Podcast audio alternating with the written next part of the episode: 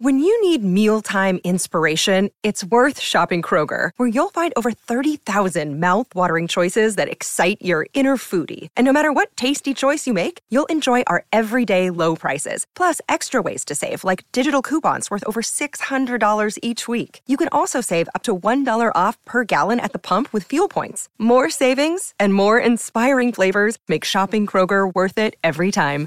Kroger, fresh for everyone. Fuel restrictions apply. I quote Finding Nemo all the time, and I haven't even watched it in the past like three years. It's a baby penguin caught in an iceberg. I think we all know where that's from. Hi, I'm Rachel Hampton. And I'm Madison Malone Kircher. You're listening to ICYMI, In case you missed it, Slate's podcast about internet culture. We're going to kick things off today with a DM we got from a listener that I I simply cannot ignore. Rachel, Oh, I'm sorry in advance. oh god, I don't I don't want to know what's coming. MJ writes, I just want y'all to know that I fully support Madison rapping the Naked Mole Rat song. Of course now it's you up. pulled this one out. Of course you pulled this fucking DM out. Anyway, keep going. it is my prerogative. It is my right as a host. MJ goes on to say, now it's up to Rachel to keep up with the singing of a nostalgic banger of her own. Can you hang? Cast it or it didn't happen. I'm sorry. I didn't realize that we were throwing down challenges in the DMs now. I thought that I- the DMs were for us to get fun little TikToks and ideas for the show. I would say this is a fun little idea for the show. I feel like I've said so many times on the show that I am not musically inclined.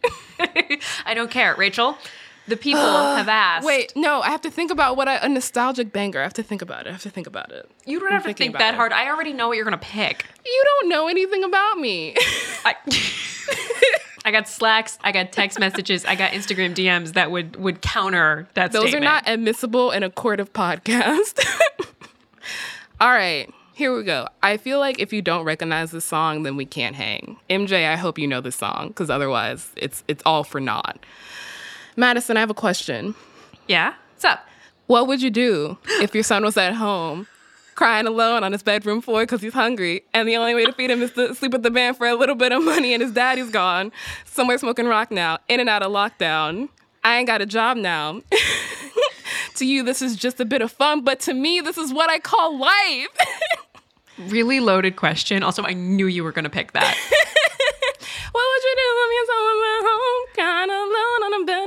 That's all you're getting that's actually like in the in the key, and it's not in the key. I know it's not, so don't correct me.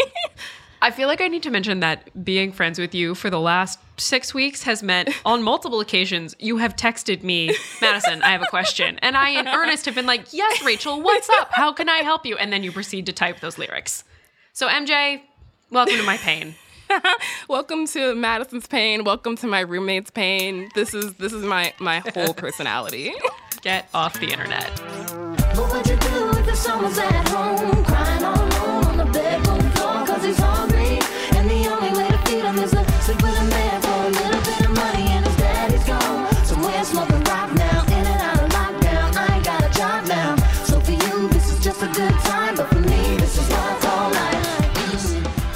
those who are unaware, that song is called What Would You Do by City High, and it came out in uh, 1999. I am unsure as to why this was the song that they decided to release, but so much of my childhood was just small children yelling, Somewhere smoking rock now, in and out of lockdown. Like, We will unpack that at a later date. Uh, we talk a lot here on ICYMI about how we are online too much, and uh, well, if that anecdote didn't uh, display this, how it might be affecting our brains. And today, we're going to talk about that some more. Over the course of the pandemic, which newsflash we're still in, in case you somehow forgot, a not insignificant number of young girls and women started appearing to develop tic like behaviors and documenting them on TikTok. And just to be clear, that is T I C tic and T I K TikTok. It's not confusing at all. Not at all. The tics range from saying things like the word beans to more violent and potentially harmful tendencies like shouting or collapsing. And interestingly, they seem to be happening predominantly to young women. So, so I developed a new tic where I just go around asking, ha, what the fuck? I just go around asking people if they like children. Uh, uh, and whether they respond yes or no, my tics always respond by saying, pedophile. Oh my god, it's a dog. What's even more interesting um, is that it appears that watching these TikToks oh of young women displaying their tics might even play a role in viewers developing them. And being stuck at home during COVID without any of the kind of traditional social interactions that teens usually have probably hasn't helped. Researchers and scientists are just starting to look into all of this, into the question of how and why so many young women seemingly develop these tic like behaviors while stuck at home experiencing life on screens instead of, you know, in real life, outside. touching grass. Today on the show, we're going to be talking with Maddie Bender, a science journalist who's been covering the story in depth for months. She wrote a piece earlier this fall for Vice about the medical mystery of it all and how TikTok might be both the problem and the solution. Common theme around these parts. Ultimately, this is about answering one big question How do you help someone when you know something is really wrong, but science just doesn't have an answer yet? And maybe TikTok does. We'll be back with Maddie after the break. And maybe we can bully Rachel into singing some more. I got a job now. So for you, this is just a good time. But for me, this is what I call life. Mm. Tired of not being able to get a hold of anyone when you have questions about your credit card? With 24 7 US based live customer service from Discover, everyone has the option to talk to a real person anytime, day or night. Yes, you heard that right. You can talk to a human on the Discover customer service team anytime. So the next time you have a question about your credit card, call 1 800 Discover to get the service you deserve. Limitations apply. See terms at discover.com/slash credit card. This episode is brought to you by Shopify. Forget the frustration of picking commerce platforms when you switch your business to Shopify, the global commerce platform that supercharges your selling wherever you sell. With Shopify, you'll harness the same intuitive features, trusted apps, and powerful analytics used by the world's leading brands. Sign up today for your $1 per month trial period at shopify.com slash tech, all lowercase. That's shopify.com slash tech. And we're back with Maddie Bender, a science journalist. We're so excited you're here. You wrote this incredible piece about the phenomena of TicTok with tic spelled T I C. Thank you so much for having me. I, I realize it's kind of difficult to get the written out pun in audio form uh, when they're both pronounced ticks. We also uh, never miss the opportunity to pun on this show, much to Rachel's dismay. So, a great day for me. to kick things off, Maddie, when did you first come across TicTok? So I, I came across this subculture in two different ways. Like, first, as in more of a personal sphere, I'm a youth, I'm on TikTok. I consider myself Gen Z. Um, and during the pandemic, I really fell into watching a lot of videos. People with tics, people with Tourette's, A recent tic that I've developed. Shush, you're distracting me. that one. I'm thinking about it, so I do it. It's really ironic because I'm usually the one distracting other people, but my tics are telling them to stop distracting me. Pepper, you must take off your boots.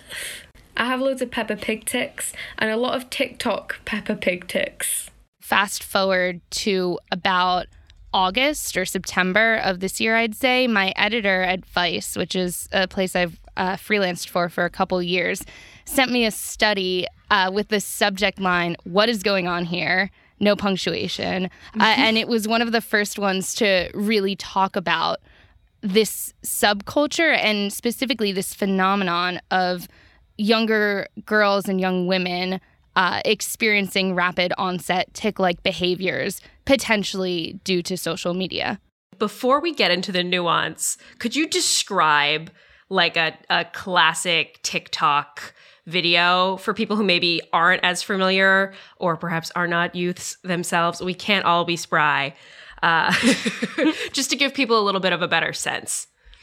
Yeah. So, um, a, a trend that maybe some people, if they're extremely online, might have seen um, is this one around a year ago of baking with Tourette's. Uh, and it was folks who uh, had Tourette's syndrome and they were they were they were baking and uh, hilarity would ensue because of course their tics would cause them to in some instances put the batter upside down on their head and it was all um, this big joke that they were a part of uh, really to spread awareness about their condition I'm a serial killer. I'm being really lazy and making packet brownies. Ooh. Step one, prep the bomb. Help. Christ, Grummy. Ah, oh my god. He just slammed egg. I'm so sorry. so so there have been videos like that and then there have also been uh, sort of more serious darker videos where in some cases those same creators making those lighthearted baking with tics or um, compilations of interesting tics or tic behaviors they've developed uh, are talking about the more harmful effects uh, which sometimes tics can be violent. Uh, creators would show up with bruises in videos and some of them would even provide their own content warnings uh, that of course like tiktok isn't going to regulate this but because people uh, with tic disorders can catch tics it could be uh, a potentially gnarly scenario to see a more violent tic and then to start to mimic it So you get your hands on this study, and and then what? What do you start to discover? initially my editor didn't think it was real and I wasn't even sure it was real because it was phrased in a very attention grabbing way uh, and it made this very strong assertion that there is a link between social media and developing tics and tic like behaviors. And also, it used this phrase, mass sociogenic illness, which has a long and storied history of being used uh, as a way to disparage people's real experiences with things. It used to be known as mass hysteria, um, and that's That a old chestnut. exactly, to, to say the least. But I did some digging. I spoke to researchers uh, and I read the studies that had come out at that period. And it really did seem like something was going on in that people, young girls and women, seemed to be watching, in some cases, these very popular videos that had millions of views of creators with Tourette's discussing their tics. And then later in time seemed to develop tic like behaviors of their own that in many instances matched the tics that they were seeing on a platform like TikTok. Have my tics ever hurt your feelings? Yes. No, they haven't because I know she doesn't really mean to do it, and if she hits me, it's not even that hard, so it doesn't hurt. And additionally, their tics were more complex and more severe. And so, what that means is that traditionally, uh, Tourette tics are blinking, nose wrinkling, and the kinds of tic like behaviors uh, people at um, movement disorder clinics were seeing uh, from these patients were much more complicated. They were full words, vocalizations. Um, one that a lot of people have talked about is the duh from Billie Eilish's Bad Guy. Duh. Another I heard was just saying the word beans uncontrollably. Beans. Shit. Beans. No, go away. Bean. Bean. Beans. No. Bean. No. Beans. I wanted to ask about beans actually, because there is a, a TikTok from a young woman who says that she really doesn't want to pick up this beans tic. She doesn't want this to be like on the list of tic like behaviors she has, does. And in the course of the TikTok, we appear to watch her develop it, like almost manifesting it into reality. Is that how this disorder works? You mentioned these young women are, are picking them up by seeing them. Yeah. So I, I come from a science background. I think a lot about things like mechanism, and we really don't know the mechanism. But it does seem like there is a connection between watching Tik TikToks of people with tic disorders and then mimicking them almost subconsciously. Uh, and, and the important thing to emphasize is that these people aren't making this up. It's not in their head. They're not doing it for attention. Uh, and I spoke to several creators who said as much to me, um, and, and they're they're going through something that can be really troubling and traumatic, uh, and even though it it can be funny and they readily admit it's funny to mimic a word like beans um, that that comes from somewhere deep in their brain chemistry. Uh, and, and the other thing about tic disorders is that they can have a genetic component but often they're influenced by factors like environment and psychology and stress uh, and so Hmm, what a year. the year. fact that someone yeah yeah I haven't been through stress recently, uh, and I don't No, know same, other yeah. young women who have. Why would we be stressed about anything right now? It makes sense, right? It's funny to laugh. And I think many of the creators I've watched, particularly Beans, it's a funny word. Like we were conditioned watching Even Stevens to think the word beans was funny. Uh, but as you mentioned, tics know no bounds, tic like behaviors, right? So that could just as easily be a explicit word, hate speech, something violent, right?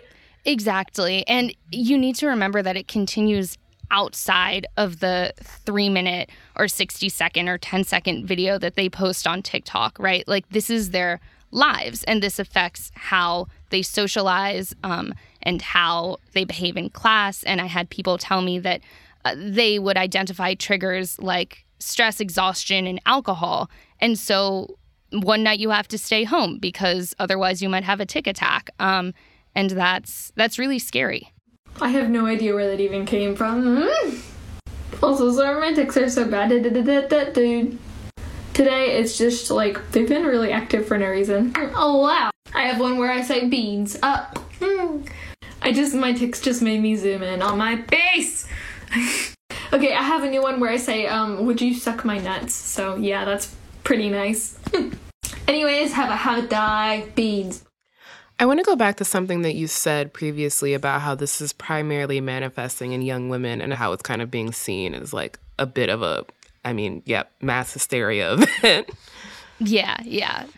I think first off, there's context for this. In um, the early 2010s, there was this pretty famous case out of New York that was written up in the New York Times Magazine about a town where young girls also experienced uh, and started developing. Oh, I read this. Yes. Yeah, yeah, Le Roy. Um, Yeah. and Huh. Yeah. and it was also kind of treated as this media sensation of of people saying this is a sociogenic illness, this is mass hysteria, um, and I mean it's it's almost uncanny how this cycle has repeated. Um, and but I mean in the in the context of the researchers I was talking to and in the medical context, sociogenic illness is a real thing. I mean, in the comment section on some of these videos, like people do discount their experiences.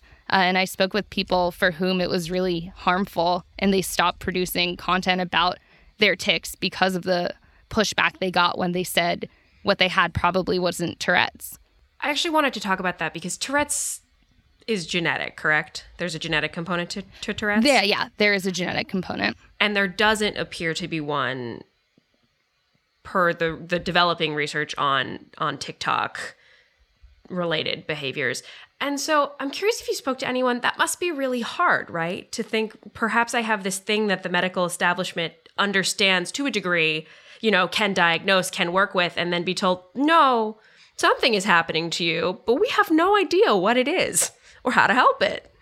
Definitely. That was a, a really conserved experience of the people I talked to because there are tried and true therapies for something like Tourette's in a way that this rapid onset disorder doesn't really seem to have a clear treatment plan. Um, the researchers and clinicians I spoke to were hopeful that they could find a way to treat and maybe cure this, but nobody knows for sure. Um, and at least one person I talked to basically said that she thinks she'll have this for the rest of her life and she just needs to learn how to manage it. Um, but she she also said something along the lines of like the stigma she gets from talking about her experience on TikTok is distinct from that of people with Tourette's because it seems like the people who view her videos want to put everyone in a box of like either you have Tourette's or you're making it up. Uh, and so the fact that she has something distinct uh, that she hasn't been able to get a clear diagnosis on um, is really tough. Homies with Tourette's or like any other form of tics, I want you to tell me, wow, your least favorite tic that you have. Not because it's like bad or harmful, but just because it's like really f- stupid. Wow! I'll go first. I recently developed a tic where I make that face that's like. In the course of your reporting, was there anything you kind of found surprising in talking to creators on TikTok or even in talking to like experts and researchers on this? I think I was most surprised by how willing people were to speak to me. I mean, the way I found a bunch of sources for the article I wrote was by going on TikTok, um, typing in hashtags and keywords, watching a lot of videos, and finding creators who seemed to be vocal or on the other side, like posted one or two videos about their tics and then never posted again. Um, and through that, DMing them um, uh, or uh, finding their Instagram and DMing them on Instagram. And in virtually all of the cases where I reached out to someone, they got back to me and they were very enthusiastic about talking um, in a way that I, yeah, I, I hate to use the word brave because I feel like we saddle people uh, Yeah. with that term for like just living life. But they really were like courageous and spoke up. And I, I feel really like honored that they would share their stories with me. Maddie, was there is there something you feel like people often misunderstand about TikTok or about this this larger story? Yeah, I, I have. I mean, one big thing, and I think many a thing, but one in particular. And I feel like your podcast does a great job at getting to this uh, We're so brave. no, I I'm serious. I'm serious in the way that you've talked about even like ex-Mormon stuff and the Gabby Petito case that TikTok isn't just an app that people joke around on, that it's used to discuss serious issues and even a video framed as a joke um, could be coming from a place of serious discussion. And it, it's really a way to get attuned to what people in Gen Z and even younger are thinking about and feeling. And so the the researchers I spoke to said that what they're asking is not for people to get off social media uh, because that's not a realistic Possible? thing to ask. Yeah, it's not. It's, Facebook was down for one day and like everything went wrong. So you just mentioned that researchers aren't asking people to get off social media. What are they asking for in regards to this? They're asking honestly for more data. They're asking for us to give them time to conduct studies that they need to see, for instance, to see if there's a genetic link here.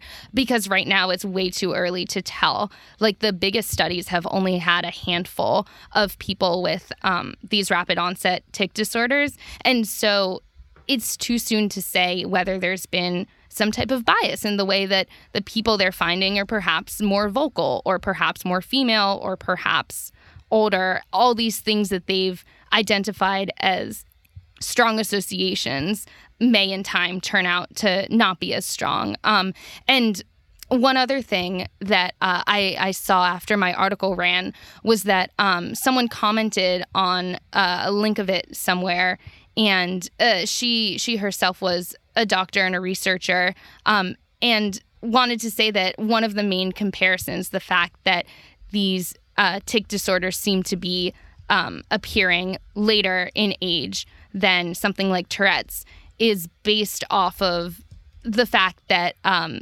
Tourette's usually presents in men. So like that, um, that whole age is kind of biased by by gender and female presentation of a disease like Tourette's can look very different uh, from the standard like DSM textbook uh, definition of it. Yeah, that reminds me of the way that ADHD is typically not diagnosed in young women because it presents so much differently than it does in men. Another condition where TikTok is actually helping young women seek appropriate medical care. Yeah, that that is a really good point. That um, it's not all bad. In fact, it might not even mostly be bad. It might be a good thing that this subculture exists because we don't know about cause and effect. There is potential that like they would have developed tic disorders anyway due to the stress of the pandemic or due to whatever else is going on. Um, and so the fact that TikTok provides a community for them to ask questions and and figure out um, what specialists to see and what resources to look for is really important. Maddie, thank you so much for coming on the show today. I, I love that we landed in a place Rachel and I often land, which is TikTok. Kinda good, kinda bad. We're just asking questions. Moderate your platform. Thanks so much again for having me. I had a great time. You both are the best. Once again, that was science journalist Maddie Bender, and we will link her Vice piece about TicTok, that's T I C T O K, in the show notes. That's the show. We'll be back in your feed next Wednesday, so subscribe. It's free. The best way to make sure you never miss an episode, never miss a musical performance by either one of the hosts. We'll probably lay off those for a little while. Uh, we've been reading your emails. Uh, you can follow us on Twitter at ICYMI underscore pod, which is where you can also DM us your questions, or if you're like Maddie and wrote a really interesting piece about an internet phenomenon, uh, tag us. We might just have you on the show. You can also always drop us a note. Our email is icymi at slate.com. ICYMI is produced by Daniel Schroeder and Samira Tazari. Our supervising producer is Derek John. Forrest Wickman and Allegra Frank are our editors. And Alicia Montgomery is executive producer of Slate Podcast. See you online. Or crying alone on the bedroom floor. Uh, I listened to the episode this morning. Aw. True, true tragedy about that that dog and lack of bones. Sick of being upsold at gyms? My guy, you're currently a base member. For $90 more, I can upgrade you to our Shred membership. For 130 more, you'll be a Swole member. And for just $300 more, you'll reach Sweat Platinum. At Planet Fitness, you'll get energy without the upsell. Never pushy, always free fitness training and equipment for every workout. It's fitness that fits your budget. Join Planet Fitness for just $1 down and $10 a month. Cancel anytime. Deal ends Friday, May 10th. See Home Club for details. Hi, this is Dahlia Lithwick, host of Slate's legal podcast, Amicus. If you're listening to this show, you might be interested in Amicus's live show that we're hosting in Washington, D.C. on Tuesday, May the 14th. My colleague, Mark Joseph Stern, and I will be talking to some amazing guests, including Sherrilyn Ifill and a sitting state Supreme Court justice all about how originalism, a relatively recently invented way of interpreting the Constitution, has taken over the Supreme Court and radically reshaped the law. It's been doctrinal rocket fuel for the conservative legal movement and facilitated the rolling back of abortion rights, the expansion of gun rights, and the obliteration of the separation of church and state. And as another wildly consequential Supreme Court term careers to its end, the court's originalists are on a tear. But there's something you can do about it, and we hope you'll join us in DC on May 14th to explore the possible pathways out of the current situation. Go to slate.com slash amicus live for tickets.